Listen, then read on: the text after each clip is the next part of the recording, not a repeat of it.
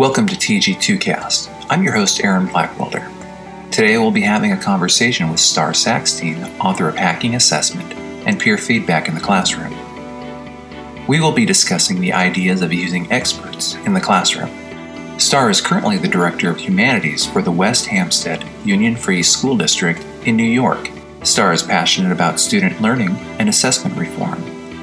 She was an ASCD Emerging Leader in 2016 and has been honored by the Dow Jones in 2011 for her work as a newspaper advisor. An avid writer, Starr blogs for Education Week teacher on the blog Work in Progress. She is the mom of Logan, who is now in middle school.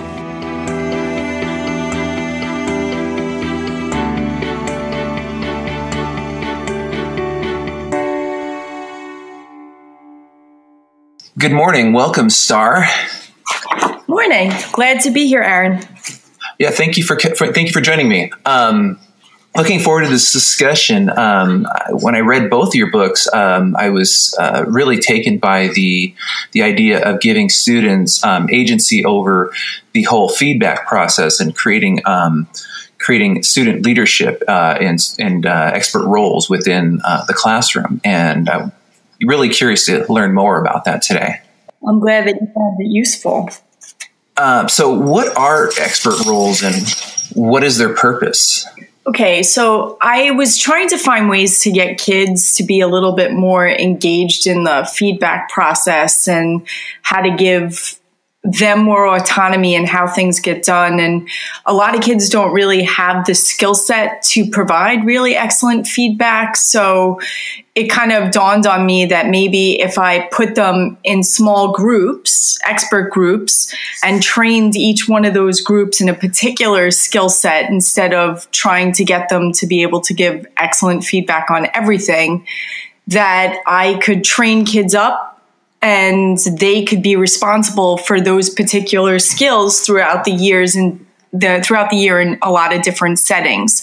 So essentially what an expert group is, is four to five students who are trained in one particular area. If we're talking about essay writing, for example, there might be a group who is responsible for looking solely at introductory paragraphs and they have to look for building context, writing a good thesis statement, um, flow, and interest in, t- in terms of engaging the reader. Um, if another group is involved with organization, they're looking for something totally different. They're looking to see what the thesis statement is, and then if the rest of the essay follows suit in a good order that makes sense. Yeah. Um, so, I mean, basically, they're just groups that are trained in a particular area that we're working on.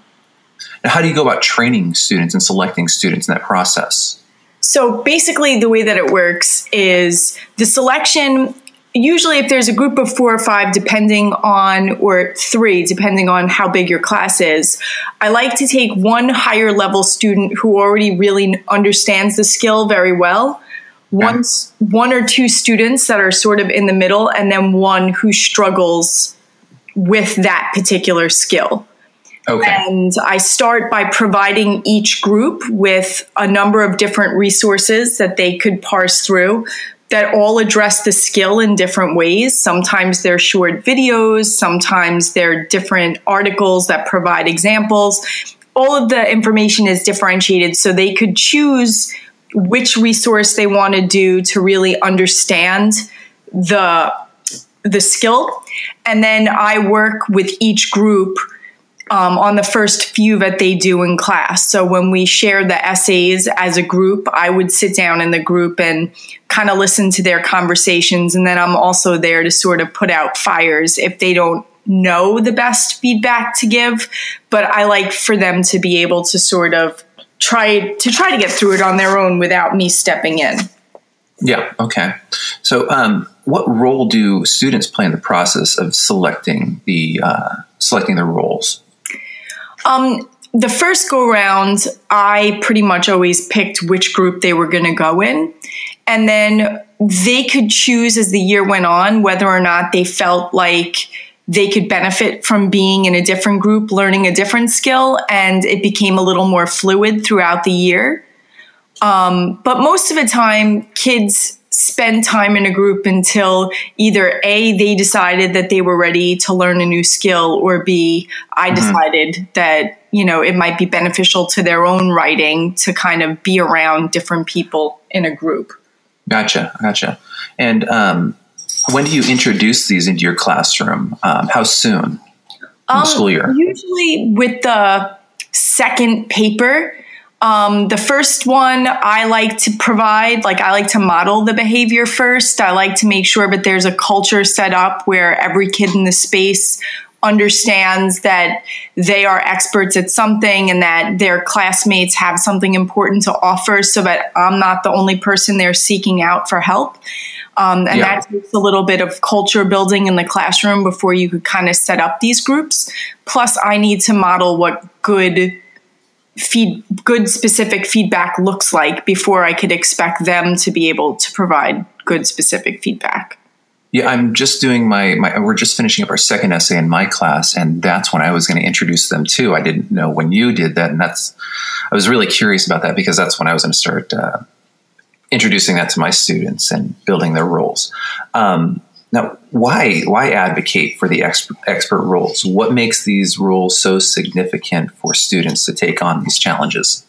Um, I think so so much of school and the students I was working with specifically were 11th and 12th graders, and we kind of almost train them to think that they need us a lot of the time to do stuff that they could actually do on their own. And since a lot of my kids were going directly to college after they finished my class, the autonomy was really, really important. I needed them to see that they were capable of doing it on their own. And if they couldn't, that they had peers that were equally as talented and capable of giving the help. Because let's face it when they go to college and they go to let's say a, a, writing lab it's not professors that are in a writing lab. It's usually other students. So they really have to get used to the idea that their peers you know have something to offer. And i think the more they worked with each other it was mutually beneficial because it not only helped them grow, but it helped the person who was helping them grow. Yeah, I, I, I tell my kids um, that uh, I'm only going to be here for the rest of the year. After that, you've got to you got to rely on other people. um, that's that's important, in not only in college but also in career and throughout life, is being able to ask advice.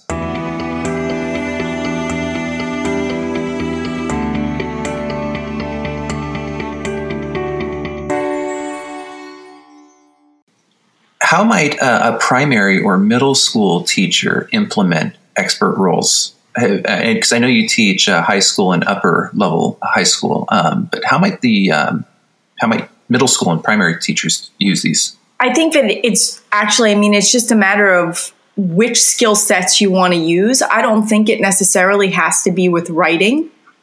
Um, you could start by for example, I work right now in, in my new role as a leader of the human, um, a lead learner in the humanities department. I work with a lot of the middle school teachers and getting to know, like, let's say a Spanish teacher in the middle school, if they wanted to do expert groups, perhaps a student who is very knowledgeable in how to conjugate specific kinds of verbs. Like you could mm-hmm. almost break the class up into different kinds of regular or irregular verbs and have them be an expert group for how to write, you know, how to conjugate verbs or how to create sentence structures. So I mean there are, there are definitely more simplistic expert roles. I mean just think about the standards that you're teaching and then the specific skill sets that go into those standards and then breaking kids up into areas around the specific age appropriate standards that you're working with. So non ELA teachers could use these as well. Of course. I mean, I think it aligns really nicely with science, actually. I mean, think about the whole lab process, the whole scientific method. Yeah. Um, people responsible for different parts of writing up a lab um, or a research paper, if you're going to do it that way. And that really crosses, you know, every discipline or in a social studies class if you have people who are really good at analyzing documents um, and then writing about the document. So I, I think, and the same goes for math as well. Multi step equations. That's a great opportunity to make an expert group. Yeah, yeah. Now, um, how do you um, handle students doing this? I mean, what is the process in your class uh, before you actually will take the work? So they've seen the models. I think we explicitly sort of spend some time talking about what good feedback looks like and how they know and what kind of feedback they've received, what works best for them. And then I'll break them up into groups I usually send out an email, and in that email, it tells them what group they're in, it provides them with the resources. I give them a day in class to get familiarized with the resources I provided them with. Um, and then I kind of move through each group and kind of do mini lessons with each one of the groups. And there's usually four or five groups. Mm-hmm. Um, so, you know, spending about five to seven minutes with each group in a period and then getting them started with sharing each other's and then we'll do a workshop probably for about two or three days where the groups will then get electronic copies through google docs okay. of the whole class's work. And then as a small group, they'll only look at the body of work for, you know, for the whole class around those specific areas. So I'll have my group of four students who are responsible for transitions sitting around. They have 30 of their classmates that they're going to be providing feedback on. They either break up the essays into, you know, I'll take you know whatever letter letters of the alphabet or i'm going to take these group and then they kind of problem solve together so they'll read through an essay if they're if they have a question about something they have the dialogue and then if it, if they can't figure it on, out on their own i would be called into the mix as well to ensure that every kid gets the kind of feedback that he or she needs okay and do you make sure that kids uh, do they like before the the work receive is received by you? Do you expect them to um, to go through this process, then make um, revisions to it, and yeah. then bring it to you? Um, the revisions are a huge part of every piece that students turn in. So um, they're starting as a first draft, sharing these sharing these. And there there are different things. So the, the first go around the group might be asking clarifying questions around the specific expert um, area they're working in. And then they might talk about how effective it is the first or you know the second or third time around once the revisions had been made. But it, it's the onus of the person whose paper they're working on to really articulate um, you know whether or not the feedback is is helping them improve moving forward yeah. in the process. So since they're using google docs they'll see the name of the person who gave them the feedback and then they could also have one-on-one conversations with each other once that's been provided. Right. Okay. I like that. Um, now i want to step back a little bit. I, I got a thought. Um, i use google classroom quite a bit. And um, I, I, heard you mention that you could uh, that you would assign them via email. Um, you could easily also set it up in Google Classroom to be an assignment for each kid, and then attach the um, the handouts via that as well, and makes it a little bit easier, and they don't have to sort through their email. And I know my students get tons and tons of email from our district. Um, just a thought on that one too. So, no, I think that um, sounds great. I mean, back when I was doing it, you have to imagine that, first of all, not a lot of my colleagues, unfortunately, were using the resources we had as a school. Mm, yeah. So I, I was the only teacher really obsessively sending them emails. Yeah. Um, yeah. So. Yeah, I was just sitting down with some students the other day, and um, I had them looking through emails to find something that I sent them, and oh my gosh, the amount of stuff that they get just from Google Classroom, from our administration, from other teachers' Google Classroom. It's just it's spam galore. so, um, so yeah, I'm, I'm, trying to avoid the the whole uh, email as much as possible now.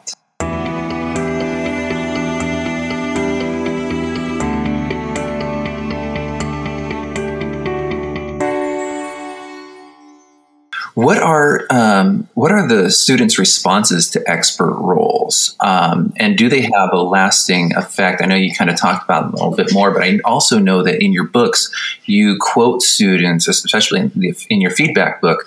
Um, what are the lasting impacts beyond high school that you know about with students? Um, I've always gotten a lot of really positive feedback from my students about it. I mean, a little reticent at first, and I'm not going to lie, there's definitely going to be a couple of students in the class who don't give as good feedback as other mm-hmm. kids, and the students learn very quickly um, the quote unquote right people to go to, and those people can sometimes get a little overburdened. I think that's part of the challenge. Mm-hmm. Um, when they when they recognize you know which which folks are the really strong ones to go to. And then you know trying to work with that person so that the experience doesn't become overwhelming or negative for them. But I, wasn't just doing it in my ELA classes. I was doing it um, something similar with my journalism classes, where the editor of a particular section was essentially the expert group leader and was responsible for providing feedback to the reporters who were writing for that section. Right. And I, I know for a fact that the students who go to college after participating in that experience are just more self starters. They feel more confident as learners to be able to do things on their own. Um, and I, my students have always been very prepared for college. That's, that's usually the feedback that I get. Now, uh, one of the things that I really liked in your um, your uh, your peer feedback book is that you had student voice in there. Um, is there a specific student, or was there a specific voice that really um, inspired you to continue using or promoting the uh, the the experts? I think every time I tried to do it, um, I tried to take their voices and make the adjustments they suggested, and every class was different um, some smaller groups because like one year in my AP class, I only had 20 kids. And in a class of 20, you really have a lot more flexibility with how you do things mm-hmm. um, versus a class of 34 where, you know, you have multiple groups doing the same skill sometimes.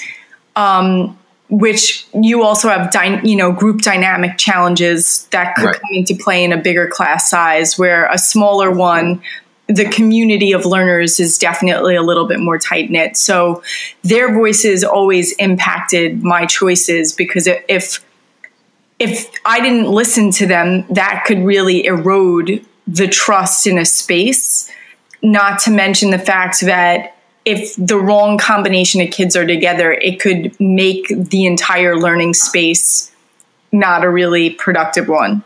Yeah, yeah.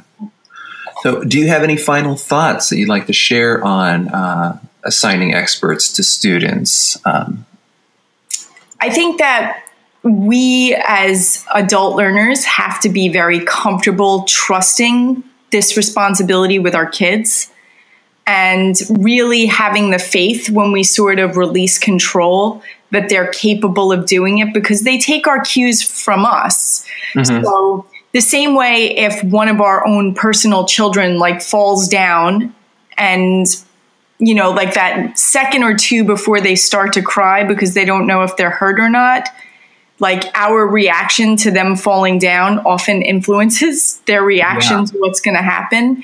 Yeah. I think the same thing is true when we're releasing control to our students.